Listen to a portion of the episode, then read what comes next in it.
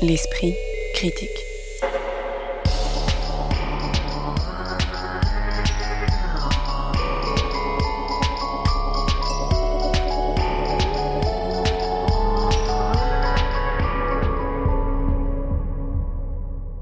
Mediapart. La Voix de l'eau, La fièvre de Méditerranée et Boulogne-sur-Mer. Le programme de l'esprit critique cinéma de ce jour pourrait paraître uniformément aquatique, mais vous propose néanmoins des films sans grand rapport les uns avec les autres, puisqu'on évoque la suite longtemps attendue d'Avatar, qui arrive 13 ans après le premier opus, et toujours dirigé par James Cameron.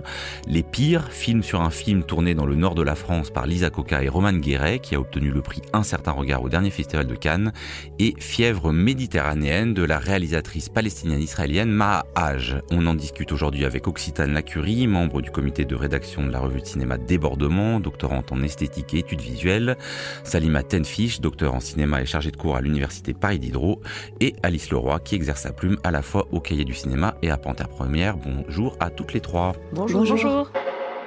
Le cinéaste canadien James Cameron, sans doute l'un des cinéastes les plus visionnés au monde, avec les succès de Terminator, Titanic, puis Avatar en 2009, livre la suite longtemps attendue de ce dernier film, prévu au départ comme le premier opus d'une trilogie, et désormais annoncé comme l'amorce d'une saga, puisque le troisième film est déjà tourné et le quatrième déjà écrit. Avatar 2 se situe dix ans après l'intrigue du premier film, toujours sur la planète Pandora, habitée par les navis, menacée par des conquérants cherchant à s'accaparer les précieux gisements de minerais contenus dans la nature foisonnante et harmonieuse de cette planète. Pour celles et ceux qui n'auraient pas suivi ou auraient oublié, je rappelle euh, qu'Avatar se situe en 2154 de notre ère, qu'une mission, donc dans le premier opus, une mission militaro-scientifique a débarqué sur la planète Pandora, y a découvert un gisement permettant de résoudre les énormes problèmes énergétiques de la Terre, mais aussi donc cette espèce humanoïde, les navis, qui entretient, elle, un rapport écologique et spirituel structurant avec la nature. alors je vais commencer par une question que j'ai vraiment pas eu l'occasion de poser en un an et demi de critique. Est-ce que vous l'avez vu en 3D et, pour que ce soit pas anecdotique, est-ce que ça apporte quelque chose? Euh, Est-ce que Avatar 2 pourrait sauver cette technologie qu'on nous a un moment vendue comme la technologie du futur et qui semble un peu vieillotte aujourd'hui? Alors bon, je l'ai vu en 3D. Euh, je pense par effet de nostalgie aussi beaucoup parce que moi, quand j'étais petite, euh, que le premier est sorti, c'était ma première expérience cinéma en 3D. Enfin, pour beaucoup de monde, et c'est un souvenir d'enfance un peu que j'avais envie de peut-être de réactiver de ce côté-là. Du coup, j'ai l'impression que voilà, l'expérience euh, de Pandora est indissociable de ce truc un peu euh, cinéma des attractions en 3D, euh, Vulcania, Futuroscope, quoi. Mais du coup, je sais pas si ça, ça va sauver la 3D qui, selon moi, est un, échec industriel retentissant. Quoi. Alors moi, je n'ai pas eu le choix. Je l'ai vu en 3D parce que je suis arrivée à la première séance du MK de Gambetta, pour être précise. Et on a appris comme ça que euh, Disney, qui distribue le film, a imposé à toutes les salles pendant la première semaine de, de, faire au moins une séance 3D euh, dans la journée. Et donc moi, je suis arrivée à la première séance et j'ai eu droit à une mauvaise projection 3D parce que le projecteur a bugué et que effectivement, en plus, quand on porte des lunettes, euh, ce qui est mon cas, ça rend la chose très compliquée. Donc moi, pour commencer, je dirais qu'il y a un coût d'entrée dans le film qui n'est pas seulement lié aux 2 euros des lunettes, parce qu'on ne peut pas les prévoir, c'est une nouvelle technologie, mais en plus, il y a vraiment, il faut accepter d'entrer dans cette nouvelle technologie. Et moi aussi, je l'ai vu en 3D, euh, dans des conditions assez admirables. C'était une projection presse, donc il y avait, euh, je veux dire, tout était fait. Et on était aussi sous le regard euh, suspicieux de, de, personnages qui se tenaient aux quatre coins de la salle pour vérifier que personne n'allume son téléphone pendant la projection. Et, alors pour moi, Avatar, le premier n'est pas un souvenir d'enfance, mais, mais je crois que comme pour le premier, moi j'avais gardé un souvenir assez époustouflant de ce qu'il parvenait à faire techniquement. Et là, je dois dire que je trouve que le seul intérêt du film, euh, c'est son déluge d'effets euh, techniques. quoi. C'est euh, mm, assez mm. extraordinaire la, la, netteté et la précision qu'il arrive à obtenir avec des technologies qui sont totalement avant-gardistes. Et puis, et puis même des variations de vitesse, on va en parler, mais la variation de la vitesse des plans, c'est assez époustouflant. Ensuite, le problème, c'est ce que ça raconte.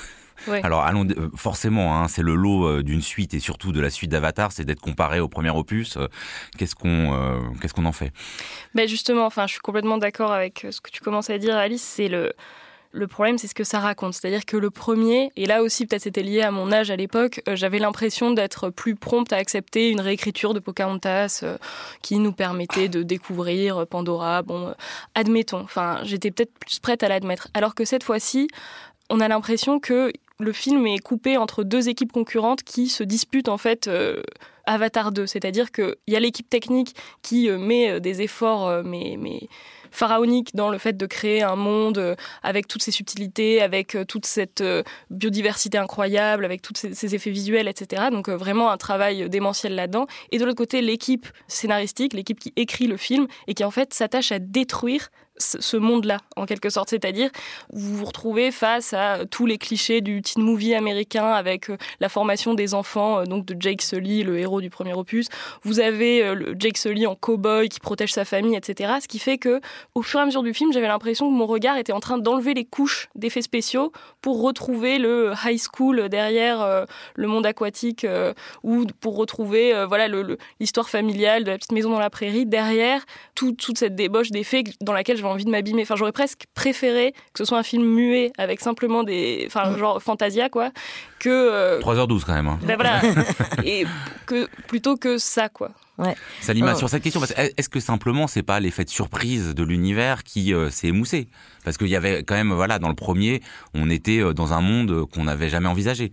Ou est-ce que c'est plus que Alors, ça Non, non, non, il n'y a pas l'effet de, comment dire, disparition de cet univers, puisque justement, là, dans, le 1, ce qu'on suivait, c'était les navis, le peuple de la forêt. Donc on assistait à la découverte d'un univers, euh, de ces hommes bleus qui sont en lien avec la nature, tu l'as dit. Et là, dans le deuxième, on découvre l'univers des Kainas, qui est le peuple de l'eau. Donc là, euh, James Cameron, il met au, au, service de son film toute son expérience d'effets spéciaux, qui est toujours à la pointe euh, dans ses films euh, des derniers effets spéciaux, mais aussi sa connaissance de, du monde aquatique.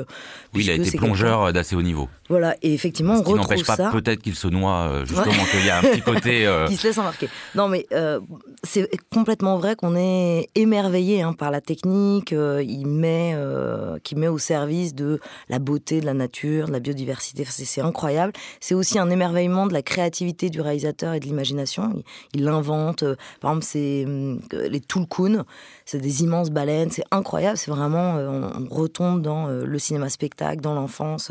Moi, je, mettais mes mains en avant pour avoir l'impression de toucher les poissons, les méduses qui s'avançaient, c'est, merveilleux et ça vaut le coup pour ça. C'est quand même une vraie distraction de Noël, des fêtes de fin d'année. Mais le problème, c'est qu'en fait, d'abord, ça s'adresse plutôt à des enfants et à des adolescents, ce qui n'était pas le cas du premier. Là, les personnages principaux, on peut dire que c'est une bande d'ados, donc les enfants. Euh, de Jack Sully. Et ensuite, le vrai problème, c'est le ressort narratif, ce qui donne son impulsion à, l'action, qui est que euh, les méchants impérialistes humains, mais donc américains, qui, ça c'est intéressant, sont représentés comme des petits nabots, parce que tout le film est vu du point de vue des navis qui sont des géants. Donc le problème, c'est que ces impérialistes américains, humains, ne recherchent que Jack Sully. C'est-à-dire que leur seul problème, c'est d'arriver à mettre la main sur le chef de la rébellion, ce qui efface complètement la capacité de résistance des autres peuples.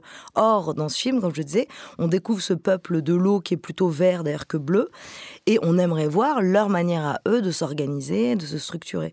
Bon, alors finalement, c'est le cas, puisqu'il y a une sublime bataille navale, et là, on retrouve quand même le James Cameron de Titanic, dans l'eau, euh, de Alien, mais euh, c'est pas suffisant pour nous emporter complètement. Mais euh, effectivement, moi, il me semble enfin, que c'est plus Titanic qu'Abyss, là, pour le coup. Et c'est le naufrage, vraiment. Ouais, c'est plus Titanic. Ouais, c'est plus Titanic qu'Abyss. Mais il y a quand même forcément l'univers marin. Mais euh, juste pour revenir, euh, effectivement, je trouve qu'il y a un double mouvement qui travaille le film, à la fois un mouvement d'expansion, on pourrait dire géographique, parce que finalement, cette planète Pandora, on va en explorer une nouvelle facette avec cette, cette espèce de géographie comme ça d'un peuple marin, quoi.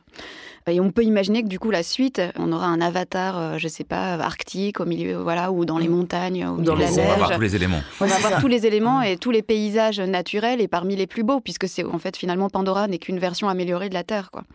Donc ça, c'est la, la, première chose. Mais dans le même temps, il y a un mouvement de resserrement idéologique et que je trouve assez effrayant parce qu'il raconte quelque chose aussi de, du présent qui est euh, que face à la catastrophe euh, écologique, qui euh, ici s'incarne sous l'espèce d'une invasion impérialiste, écocide, génocidaire, etc., eh ben, l'option qui est choisie par Cameron, c'est celle du survivalisme. Et au fond, Jake Sully, avec sa famille, il incarne cette tendance qui est quand même très américaine, qui est ok, c'est la fin du monde, euh, donnez-moi un flingue et je mets ma famille dans un bunker, et tant pis pour les autres. Et c'est ça, en mhm. fait. Et le, film se termine sur le mot euh, cet endroit sera ma forteresse. Et, mhm. tout le ma film. Famille, Non, non, ma famille sera comme une forteresse. Ma famille sera on est même plus que le survivalisme, dans un repli sur la famille, qui est vrai aussi en France, qu'on vit complètement. Euh, et le, le avec l'explosion des ventes de Leroy Merlin, des gens qui se sont si plus de leur intérieur et de leur bien-être et de leur santé avec leur vélo électrique, plutôt que plutôt qu'effectivement de, la question politique. Moi, je suis totalement d'accord avec toi. Ah, c'est le problème pas encore à acheter des armes. Mais là, c'est vraiment. Et le, mantra du film, euh, c'est euh,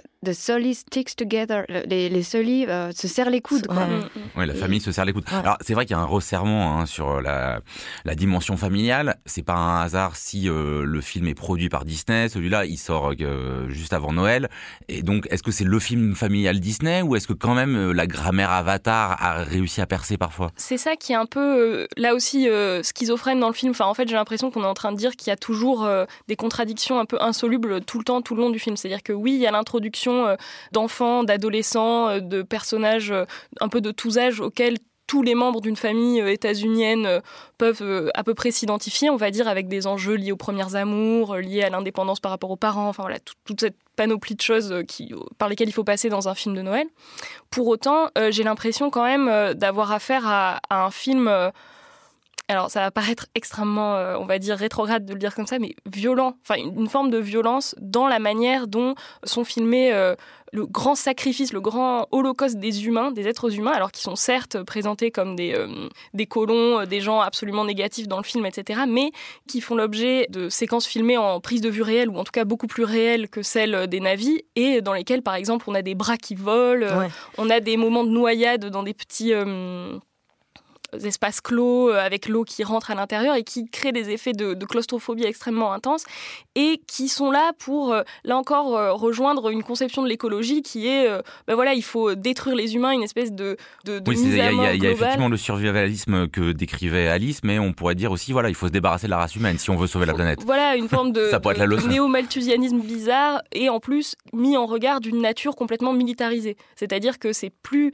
une nature émerveillement, etc. C'est une nature qui ne vaut que parce que euh, ben voilà, on a un, poisson hors bord, un poisson euh, un peu avec un bec qui permet d'attaquer euh, les machines humaines. Et en fait, toute invention militaro-industrielle humaine a son pendant aquatique et en fait euh, tous les animaux ne valent que parce qu'ils ont une utilité euh, dans cette guerre-là. Ah non, je suis pas complètement d'accord parce que tu as effectivement cette dimension de l'harmonie et de la cohabitation, euh, de la, appelle ça, de la symbiose entre les humains et la nature, effectivement, et les, et les poissons qui vont servir de de monture à ces peuples de l'eau et de la forêt. Mais malgré tout, T'as aussi plein de séquences et qui font le divertissement du film pour le spectateur, qui sont de la pure contemplation, de la beauté de cette diversité. Oui, beaucoup moins que dans le premier, j'ai l'impression. Oui, ouais, c'est vrai, je suis d'accord, mais t'as quand même ces séquences qui sont longues. T'as parfois des, des plages de, de, 10 minutes où c'est ce personnage de la, de la, fille de Sigourney Weaver, la, scientifique qui découvre la planète Pandora,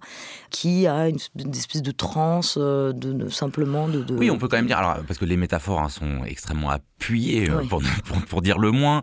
Donc euh, euh, la race humaine a rompu le grand équilibre et puis finalement, alors que le père doit protéger, c'est les enfants qui vont venir à sauver les parents. Est-ce que quand même, ça vous a donné envie de vous reconnecter un peu au vivant, euh, ce film? en branchant, mais on n'a pas de natte. Ouais, beaucoup moins que le premier, ouais. non, parce qu'il y avait quand même ça. et on pourrait dire, après tout, c'est tellement aujourd'hui une injonction que voilà, c'est pour du grand public. Qu'est-ce que ça voudrait dire concrètement?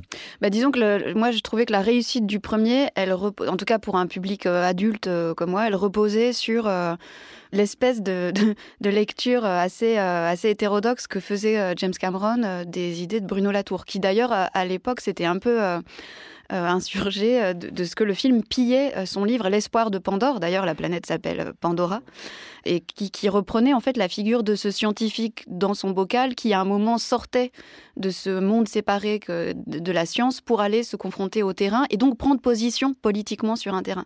Et ça, c'était intéressant. les personnages qu'incarnaient Sigourney Weaver et parce que c'était des scientifiques qui, à un moment, ne pouvaient plus rester dans leur tour d'ivoire et devaient se confronter au réel et à la, destruction des milieux culturels et naturels qu'ils étudient. Et ici, par, exemple, ce que devient le, personnage de Grace, qui est une sorte de fantôme et qui en même temps vit à travers sa, vie, sa fille, mais qui reste une espèce de mystique, en fait, ici, on bascule dans quelque chose de très New Age et de et de très superficiel, et où au fond euh, la nature est réduite à un pur euh, parc d'attractions, à un pur endroit de projection fantasmatique, avec lequel finalement on n'a plus tellement de, relations. Je trouve que c'est un peu moins vrai dans les séquences euh, sous-marines, notamment quand le, le, fils, enfin le fils mal aimé, euh, Loak, je crois, rencontre cette, cette baleine là avec laquelle il, il se lie, et je trouve que là, dans ces moments-là, comme dans la première plongée des enfants, on retrouve quelque chose, peut-être aussi de la fascination de Cameron pour ses milieux sous-marins. Je crois qu'il a passé les. Depuis Titanic, il a arpenté les mers dans des sous-marins. Il a réalisé une dizaine de documentaires euh, voilà, mm. sur les fonds marins. Donc, on voit que c'est un univers qui le passionne. Et je trouve que là, le film, tout à coup, prend un petit peu d'épaisseur. Mais le reste du temps, c'est lamentable. Mais après, qui se resserre autour d'un truc un peu. Euh, enfin, moi, dans la relation avec la baleine, je l'ai trouvé un peu caricatural, un peu il faut sauver Willy, euh, enfin un truc de cet ordre-là. Et puis même euh, le fait que ça se referme autour de, de Moby Dick, enfin d'une vision très, euh, mhm. là aussi classique américaine de le rapport à la mer, tout ça. Et de ce point de vue-là, j'ai trouvé que c'était moins effectivement subtil, comme tu le disais, par rapport au premier, où là les scientifiques ont complètement disparu, ou alors ils sont là ah bah pour montrer qu'ils comprennent rien bah, ils sont, à la spiritualité. Ils sont, devenus alcooliques, là, comme l'autre sur le bateau. Complices de la non, mais je veux dire, les, scientifiques qui restent du premier opus, qui sont restés sur ah Pandora, ils apparaissent à un moment mm. extrêmement précis qui est pour dire Ah non, non, elle est épileptique, elle n'est pas vraiment mystique, mm. et, euh, mm. et Ou alors ils torturent les enfants. Oui, voilà. Donc, James Cameron n'a pas continué à lire Bruno Latour, mais son film Avatar de La Voix de l'eau est visible depuis le 14 décembre dernier. L'esprit critique. Mediapart.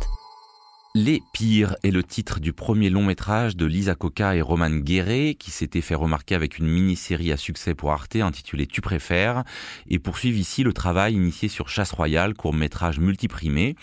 Leur long métrage semble en mesure de connaître un destin similaire puisqu'il a été sélectionné à Cannes où il a déjà été récompensé par le prix Un certain regard. Le film raconte le tournage d'un film dans lequel des enfants et des adolescents d'un quartier populaire de Boulogne-sur-Mer, la cité Picasso, tiennent les premiers rôles. Il raconte aussi surtout la rencontre et les relations parfois tendues entre ces enfants venant de milieux défavorisés et des adultes travaillant dans le cinéma, notamment Gabriel, réalisateur voulant raconter une histoire proche de ce qu'ils et elles vivent au quotidien dans un film intitulé À pisser contre le vent du Nord, tiré d'une expression ch'ti. Film gigogne, les pires brouillent les pistes entre fiction et réel, entre distance et émotion, en voulant capter à la fois l'énergie et les sentiments de l'enfance et de l'adolescence, et proposer une mise en abîme euh, humoristique et ou théorique des usages et des mésusages de l'image. Alors le film s'ouvre sur un casting avec des très gros plans, des zooms, des dézooms très violents, très rapides, des scènes qui d'habitude disparaissent au montage. Comment est-ce que ça nous fait entrer dans ce film et qu'est-ce que ça dit de vouloir entrer euh, dans ce film qui est aussi un film de casting Alice Leroy. En fait, on repart euh, d'un, de leur court-métrage précédent, Chasse Royale, qui était aussi euh, articulé autour d'un casting. Et ici, la, première scène de, casting, euh, qui à la fois nous raconte qu'elles sont elles-mêmes issues de ce milieu-là, de ce métier-là, puisque leur premier métier, c'est d'être directrice de casting, spécialiste de casting sauvage et d'enfants. Bah, cette première scène, elle, en fait, elle nous replace en fait dans le dans le court métrage qui s'appelait Chasse Royale, qui se déroulait à peu près dans le même euh, endroit. Euh, cette fois, on est à la cité Picasso, mais on est toujours dans le coin de Boulogne-sur-Mer. Et on retrouve d'ailleurs un personnage, le personnage principal de Chasse Royale, qui ici euh, n'a pas un rôle principal, mais qui a un, rôle important. On en reparlera sans doute. donc cette scène de casting, en fait, elle, elle permet de redéployer le court métrage à l'échelle du long. Et je trouve qu'elle est plutôt euh, extrêmement euh, réussie dans ses portraits euh, qui, effectivement, normalement, n'ont pas vocation, n'ont même pas vocation à exister dans un film. C'est toute la, cette matière invisible de, l'écriture d'un film.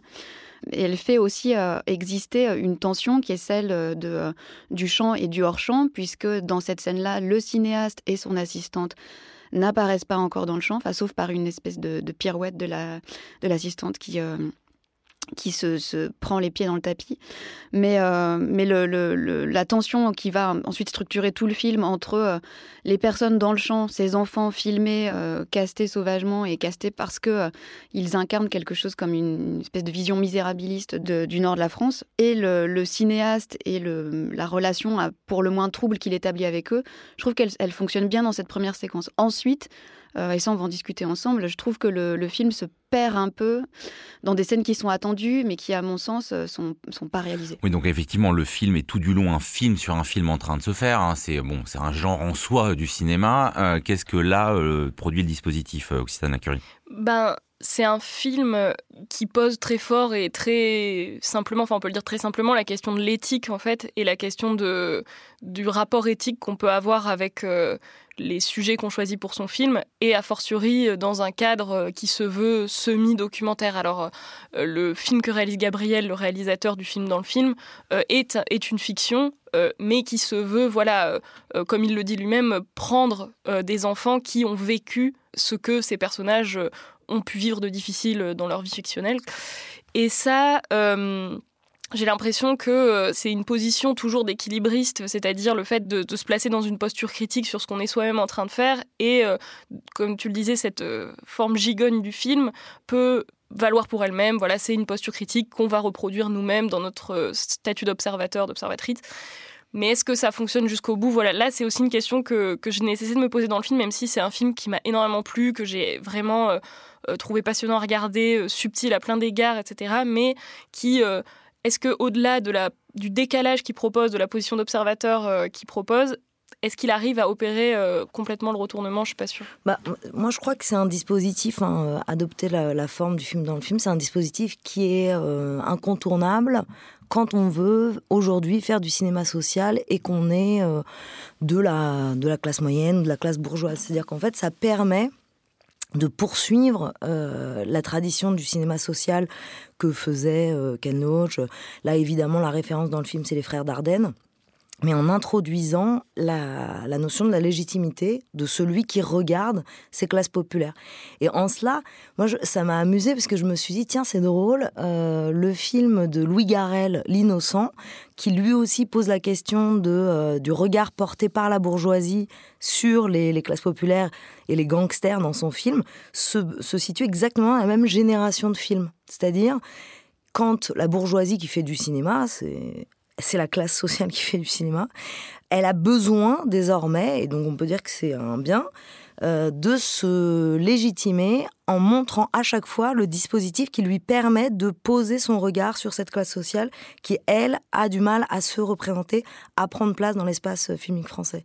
Et, et ça, c'est vraiment euh, assez réussi, j'ai trouvé même si on se dit toujours, oh là là, mais je vais, sortir du film, ce dispositif, il est lourd, il est, il est artificiel, mais en réalité, c'est lui qui nous permet d'accepter de regarder cette classe sociale, parce que la question toujours, c'est celle de savoir à qui s'adressent ces films sociaux, puisqu'ils s'adressent à un public bourgeois, à quoi ça sert? Est-ce que ça sert à renforcer euh, le, sentiment de sécurité de ce public, ou alors euh, permettre de de faire voir euh, donc des dominés qui sont jamais montrés, mais à quelle fin? Alors est-ce que ça s'adresse que évidemment le cinéma globalement est fait par les classes bourgeoises et regardé euh, par les classes moyennes, mais est-ce que ça s'adresse que à, à elles, notamment parce que ben comme c'est un film de casting qui part sur un casting, ne, serait-ce que ces deux personnages, enfin l'adolescente et l'enfant, sont euh, crèvent l'écran. Enfin, c'est vraiment banal de le dire, mais mais il y a, quand même une volonté euh, de, de donner, euh, ben, de donner le contrôle. Alors après, tout en le maîtrisant, mais moi, il m'a semblé que ça, allait plus loin que euh, voilà comment est-ce qu'on peut représenter les classes populaires aujourd'hui au cinéma? Bah, c'est un film qui joue un petit peu aussi avec ce, ce danger-là, c'est-à-dire avec ce risque-là qu'on prend quand on tout armé de bonnes intentions, on arrive dans un dans un milieu social dit défavorisés et qu'on pose une caméra en demandant aux gens de jouer euh, leur propre rôle, c'est-à-dire ce qu'ils sont dans la vie, et qu'en même temps, on va pousser un petit peu ces archétypes-là parce que c'est trop commode d'avoir euh, des stéréotypes sociaux qu'on peut renforcer. C'est ce qui se passe dans toutes ces scènes qui sont euh, plutôt bien esquissées, mais qui, à mon sens, vont jamais jusqu'au bout, c'est-à-dire la scène dans laquelle le réalisateur Johan Eldenborg, donc c'est ce réalisateur flamand effectivement, il, il invoque la figure de. Enfin, il rappelle les frères Dardenne, il rappelle aussi beaucoup Bruno Dumont. Ouais, carrément. le Bruno Dumont de la vie de Jésus. D'ailleurs, je me demande s'il n'y a pas une séquence qui est tournée dans le même quartier que dans la vie de Jésus, dans ces petites bicoques. Enfin bon. Ouais, bah c'est ces mêmes euh, mondes sociaux, quoi, et ces Ouais. mêmes paysages, euh, des, délaissés. Enfin, c'est donc c'est exactement à ces cinéastes-là qu'on pense, sauf que tout à coup, on a accès à ce qui serait euh, un peu le hors-champ de, de leur film, c'est-à-dire euh, comment est-ce qu'ils travaillent euh, avec les acteurs. Et Dumont euh, est connu, mais les Dardenne aussi, hein, et ils sont connus pour révéler des, des personnalités, des acteurs et faire émerger des visages qu'on n'avait jamais vus jouer Ouais, mais sauf auparavant. qu'ils qui ne, Mais à qui ne quel continuent prix pas leur carrière. Mm. C'est ça. C'est qu'il y en a un qui, qui se suicide, celui, il me semble, de la vie de Jésus ou qui finit en, en prison. Donc en fait, ils révèlent des visages et des personnalités le temps du film et de l'utilisation de leur film pour leur propre promotion. Mais ensuite, ces, ces acteurs-là disparaissent. La figure qu'on n'a pas convoquée, c'est celle de Keshish, qui lui a réussi effectivement à révéler des acteurs qui étaient des non-professionnels euh, pour en faire des figures du cinéma français. Keshish le fait, le Keshish de l'esquive, hein, j'entends. Mais qui, à mon avis, le, enfin, est pas du tout dans, la- dans le même rapport misérabiliste à ces, euh, à, à ces mondes-là. Non, parce qu'il tourne pas dans le Nord, parce qu'en fait, lui, il est aussi dans euh, la- les classes populaires de banlieue, alors que là, on est dans la classe populaire du Nord. On a, c'est un autre imaginaire, d'autres représentations, d'autres stéréotypes et d'autres clichés. Mais moi, je voudrais juste dire une chose très importante là, c'est que euh, il est question des classes populaires et, et effectivement du misérabilisme, mais il est aussi question de la bourgeoisie. C'est ça qui est, qui est futé dans ce film.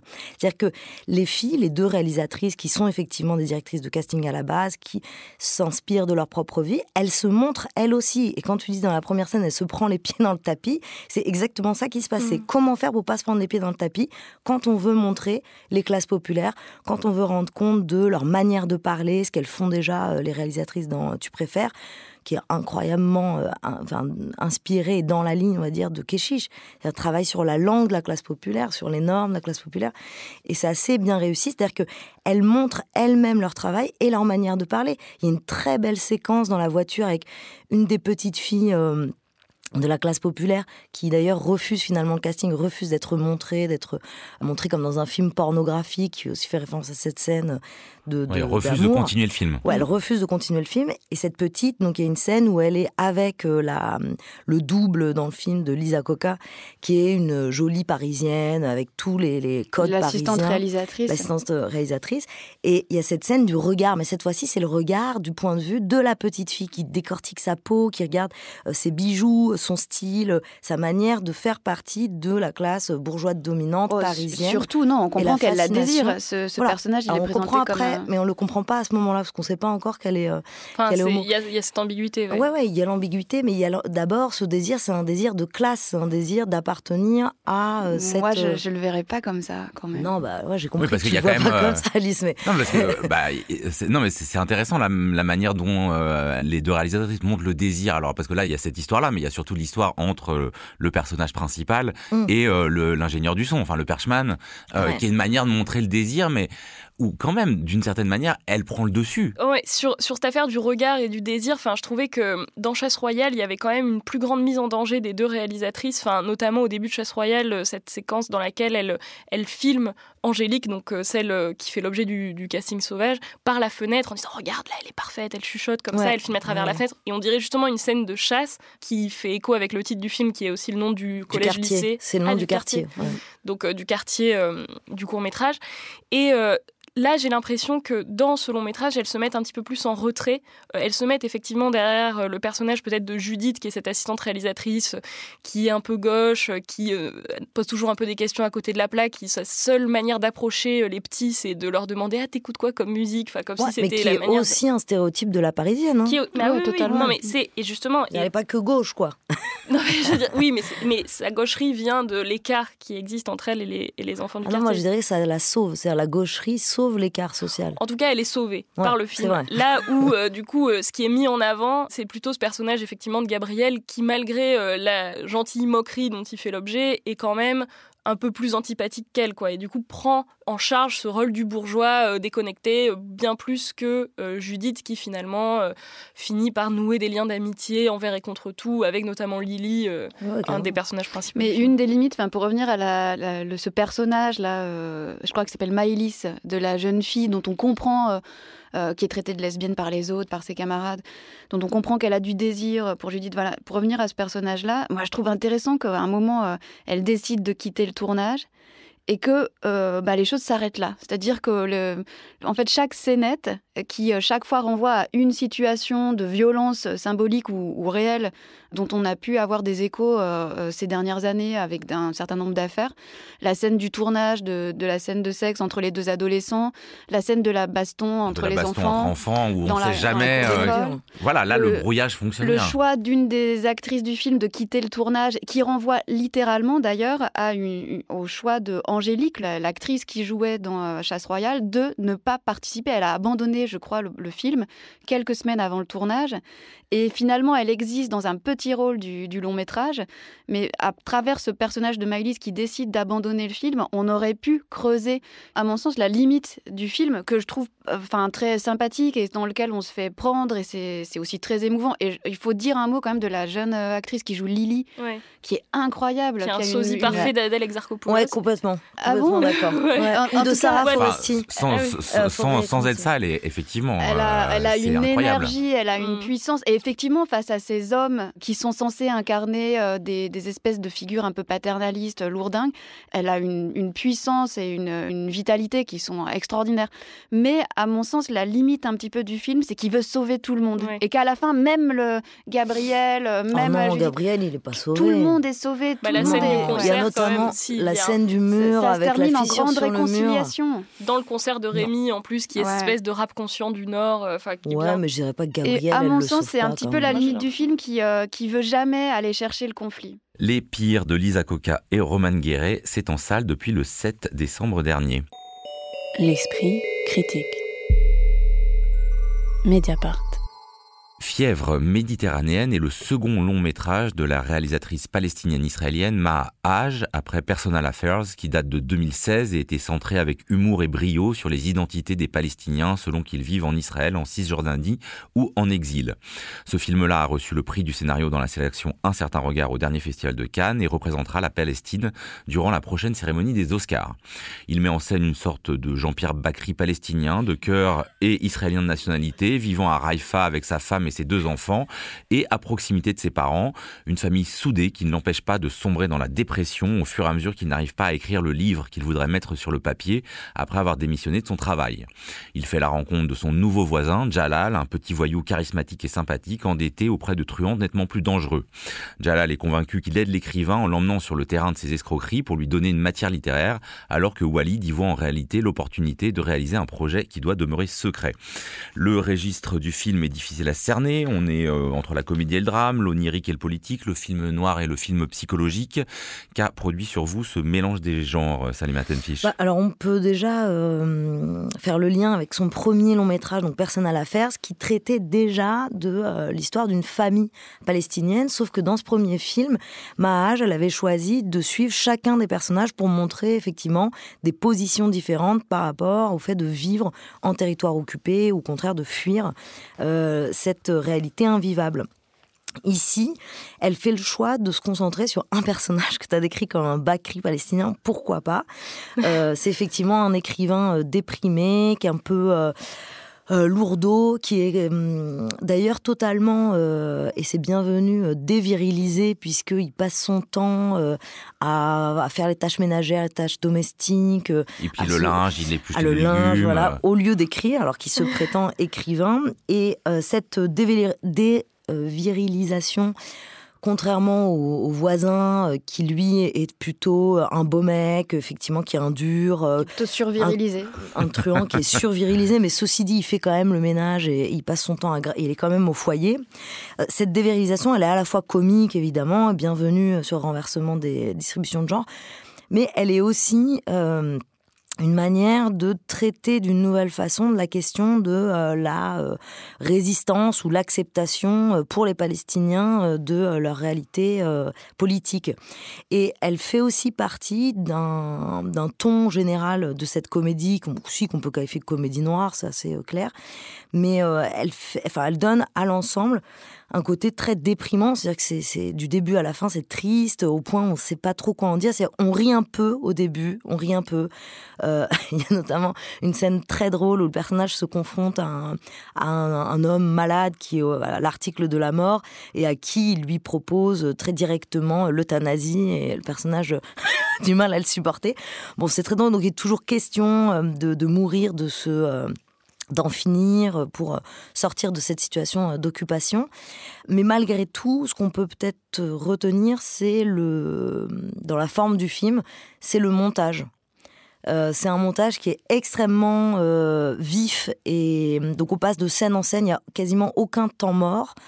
Donc ça amusera ceux qui verront le film, cette formule. Mais donc on passe de scène en scène. Il y a côté mécanique qui est à la fois comique, donc ça, donne presque un côté euh, cartoonesque au film, et en même temps, ce montage participe à l'étouffement qu'on ressent avec, euh, avec le personnage, qui est presque toujours enfermé chez lui. Il y a très peu de scènes en extérieur. Les scènes en extérieur, elles sont à chaque fois... alors justement, elles sont très cut, c'est un peu ça, c'est que c'est la mm. rencontre de deux personnages que tout oppose, on passe de l'intérieur toujours sombre à l'extérieur, euh, on est à Raifa, c'est lumineux. Mm.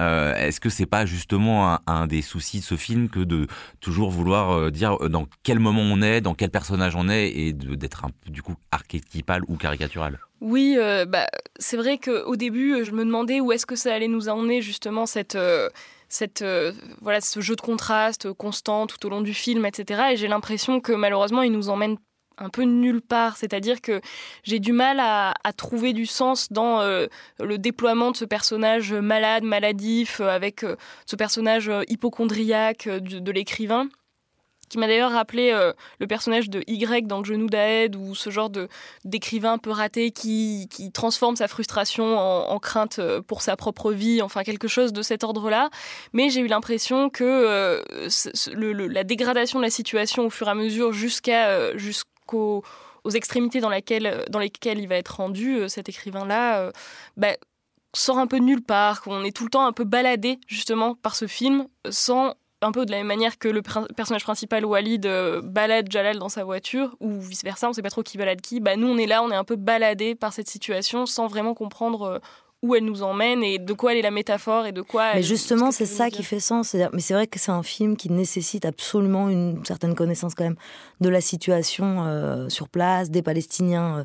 Euh, euh, enfin des Israéliens arabes. Non, c'est vraiment laissé à l'arrière-plan, c'est pas le sujet du film. Enfin, évidemment, il, pas du tout que ce soit un film sur la Palestine. C'est très présent. Ah bah évidemment que si. c'est présent évidemment parce que c'est des Palestiniens israéliens. Mais non, donc c'est présent. Mais c'est quand même laissé derrière, il me semble. Non, non, moi il me semble que c'est un peu le problème. Juste Alice rebondir ce qu'a ce que vient de dire Occitane, cette, euh, cette idée que ça va nulle part, elle participe, elle fait sens aussi, elle participe au fait que ces personnages, enfin ces, euh, ces Palestiniens, euh, en tout cas ces Israéliens arabes, sont dans l'impasse. C'est-à-dire qu'il y a une situation qui ne s'arrange pas, c'est-à-dire qu'il reste toujours la même. Et effectivement, c'est ça qu'on ressent en ressortant du film. C'est-à-dire qu'effectivement, ils sont coincés, ces personnages coincés. Ça ne va nulle part. Ça, j'allais dire, c'est le propre du meilleur cinéma euh, palestinien, qui est celui d'Elia Suleiman ou, de Raed Andoni. Et il me semble d'ailleurs que la, hum, la réalisatrice... Euh, elle a travaillé pour lui, ouais. Elle a travaillé, elle a longtemps travaillé pour Elia Suleiman comme assistante euh, réalisateur. Et, et, on voit ici que bah, le, personnage de Walid, il est complètement inspiré des personnages d'intervention divine ou du temps qu'il reste. Et il s'inscrit complètement dans cette veine-là. D'ailleurs, le film commence par une scène qui est, je trouve, très réussie qui est une scène dans laquelle il rêve qu'il a tué sa voisine et que son fils euh, le, dédouane complètement. Le fils de la voisine. Le fils de la voisine le dédouane complètement de, ce meurtre. En lui expliquant que bon, c'est le destin en gros. Oui. Et que euh, elle aurait pu ne pas mourir, elle est morte. C'était une vieille dame et tant pis quoi. Et je trouve que je trouve que là, le, film, euh, ben, à la fois s'ancre et se réfère complètement à ces, cinéastes un petit peu tutélaires pour elle. Le problème, c'est que en fait, le, je trouve le génie d'un Elia Suleiman ou d'un Raed Andoni, c'est d'arriver à tenir cette multiplicité des genres en incarnant eux-mêmes des personnages qui sont très burlesques et qui sont plongés dans un, drame historique qui est celui de la Palestine et des Palestiniens euh, en Israël. Euh, et, ça tient parce que euh, parce qu'il y a une mise en scène, il y, a, un travail de la mise en scène qui ici n'existe à aucun endroit. C'est-à-dire que même cette ville d'Aïfa, qui est un endroit incroyable qu'on dont on aimerait comprendre la géographie, pas seulement physique mais aussi politique, et social, économique, bah, tout ça n'apparaît pas. Il n'y a aucun usage qui est fait du hors-champ alors qu'on entend en permanence le bruit de la mer et de la circulation. Enfin, je veux dire, à mon sens, le, film commence par une scène assez extraordinaire et ensuite ah s'effondre complètement. moi, au contraire, je trouvais que la première scène, elle est, elle est nulle quoi, à part être une référence à Elias Suleiman, qui est un réalisateur que j'aime pas beaucoup, toujours très onirique, euh, espèce de clown triste, j'aime pas trop. Et moi, à part cette scène que j'ai trouvée assez mauvaise, justement, parce qu'elle n'a aucun sens, elle donne rien, elle apporte une dimension qui est ensuite complètement abandonnée dans le reste du film, cet enfermement et l'absence totale de visite de la ville d'Haïfa, que l'occidental aimerait bien voir pour visiter un peu, et eh ben, n'est pas donné parce que le personnage, lui, il est enfermé, il est, est dans une situation d'enfermement, il est dans une situation d'occupation, d'absence de liberté de Oui, mais l'enfermement n'empêche pas de faire exister un hors-champ. Bah, c'est justement ça qui manque. Bah non, c'est ça qui est assez bien réussi. C'est-à-dire qu'on comprend bien que ce personnage qui est suicidaire, qui est en dépression, il n'a aucun autre. Euh, euh, il a le sentiment de plus rien avoir. Il a l'horizon complètement bouché. Donc le fait d'avoir coupé mais ça, le hors-champ, ça contribue. le film le réduit, à, le réduit à une ben ouais, mais ça de... fonctionne. Il n'empêche que ça fonctionne. C'est-à-dire que tu sors de ce film et t'es content d'en être sorti. Tu, ah même tu, regrettes bah, même d'y être allé. En fait. Bah non, tu regrettes pas d'y être allé, mais tu, tu étouffes avec le personnage tu as envie de voir autre chose, tu as envie de, de, sortir de sa situation. Et c'est exactement le cas euh, de, euh, des Palestiniens euh, sur ce je pense que, là, on est au cœur du sujet. C'est-à-dire que est-ce qu'on fait de chaque, parce qu'on peut faire de, chaque moment de ce film, soit une grande métaphore, effectivement, de la situation des Palestiniens israéliens, mais du coup, ça devient un peu, un peu trop lourd. Il y a un moment où le personnage de Walid écrit sur son ordinateur une citation de Tchekhov J'hésite entre boire une tasse de thé et me pendre. Donc voilà, effectivement, c'est c'est ça la situation des Palestiniens. Les références à la situation palestinienne, elles, elles sont partout. Oui, mais euh, c'est le titre du Et film. la question, ce serait est-ce que, tout film palestinien est, un, est un film qui traite de la situation palestinienne Et ça, je trouve que c'est un peu la limite du film. Si tu commences à regarder tous les films palestiniens comme des films éminemment politiques parce qu'ils sont faits par des Palestiniens, euh, ça veut dire, enfin, ça veut dire qu'on rentre dans une logique où le film est jugé ça veut dire que tu peux pas avoir de cinéma de divertissement euh, en situation de guerre ou d'occupation. Oui, la réponse, elle est oui mais moi, je crois pas que le film soit politique produit... parce qu'il est fait par une Palestinienne. Mais non, mais tout ce qui est fait dans un contexte de d'oppression est évidemment à lire de manière palestinienne, mais euh, politique. mais ce que je veux dire, c'est que dans ce film-là, toutes les références à la situation que vivent les Palestiniens sont égrenées dans le film de telle sorte que de manière très maladroite. Euh, oui, on peut trouver que c'est maladroit et que ça va pas assez loin, mais dire que ce film n'est pas un film politique, c'est une erreur. Enfin, c'est même une erreur. Non, Ou alors dire qu'il a fait une politique ratée, si voilà. tu veux. Ah voilà, oui, oui, ça tu peux dire que c'est raté. Il me semble que c'est ça que euh, disait euh, Alice tout à l'heure, Occitane. Bah, c'est ça, parce que moi j'ai l'impression que ce personnage de voilà d'écrivain petit bourgeois, etc. Il a pas l'air, enfin, il surjoue euh, une forme d'engagement euh, où il s'identifie euh, à la cause palestinienne pour des raisons absolument logiques d'un point de vue du personnage qui est construit dans ce film, mais qui semble être toujours de l'ordre de la posture. C'est-à-dire quand il, se dispute un petit peu là le soir avec Jalal, sur le nom de la ville, comment il faudrait l'appeler, etc. On a l'impression que c'est une, c'est son petit acte de résistance comme ça au détour du chemin pendant qu'il est parti courir dans sa vie bien installée et son appartement vu sur la mer qui semble Enfin, j'ai l'impression euh, en décalage avec euh, l'idée qu'il pourrait se faire lui-même de la lutte euh, et que toutes ces formes de lutte qu'il va mettre en place, soit il les loupe parce que sa posture l'en empêche. Par exemple, quand son garçon, enfin, il découvre que son fils. alors, il faut peut-être préciser que fièvre méditerranéenne, on, pense un moment que c'est une maladie héréditaire rare, mais que dont mais souffrirait. Qui existe, d'ailleurs. Mais qui existe, c'est ça. Mais dont, dont souffrirait le, le, le, fils de Walid. Et il s'avère qu'en fait, il souffre de maux de ventre tous les mardis où il a un cours de géographie parce que l'enseignante euh, explique que Jérusalem est la capitale d'Israël et non de la Palestine. Et que lui, euh, et que cet enfant euh, a eu l'audace dans le premier cours de s'élever contre cette définition-là et que depuis il a peur de retourner dans ce cours. Et, voilà, et, le et ce père lui, lui promet qu'il va aller voir la, prof avec lui, qui va voilà. Et là aussi, ce, petit acte de résistance qu'il aurait pu mettre en place, il ne le fait pas et il se contente de cette posture, là encore, d'écrivain maudit, d'écrivain baladé dans tout film. Ou de lâche, quoi, ou de, personnage de lâche c'est-à-dire, c'est un peu introduit dans le film, mais effectivement, ce qu'on peut voir, c'est que lui, qui est un petit bourgeois pour qui tout va bien, euh, qui euh, vit euh, du côté israélien et pas des territoires occupés, qui a donc une certaine forme malgré tout de liberté, eh ben il, arrive quand même pas à bien vivre. Donc c'est de ça dont ça parle, c'est cette fièvre palestinienne, hein, nommée comme ça Joseph tout à l'heure. C'est-à-dire que même quand socialement ça va et que tu vis du bon côté, on pourrait dire, de la frontière, eh, tu as quand même du mal à accepter la situation en tant que Palestinien. Il le dit, religion, la réalisatrice, il me semble qu'elle est euh, chrétienne et, elle, refuse de décliner euh, il refuse de décliner sa religion. Il dit religion palestinienne. Donc c'est l'idée que même si tu es d'une certaine classe sociale et que quand même tu pourrais t'adapter et t'habituer à cette situation d'occupation euh, israélienne en Palestine, eh ben ça ne va pas. C'est-à-dire qu'il ne peut pas en vivre. Il est pris de cette fièvre.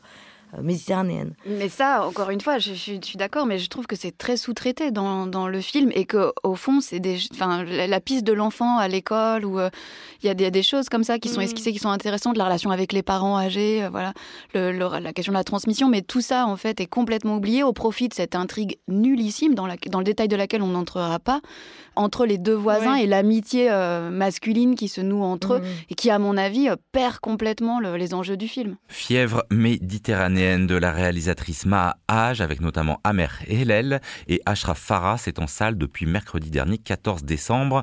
Merci beaucoup à toutes les trois. L'Esprit Critique est un podcast proposé par Joseph Confavreux pour Mediapart, enregistré aujourd'hui par Karen Beun dans les studios de Gong et toujours réalisé par Samuel Hirsch. On se retrouve la semaine prochaine pour une émission littérature.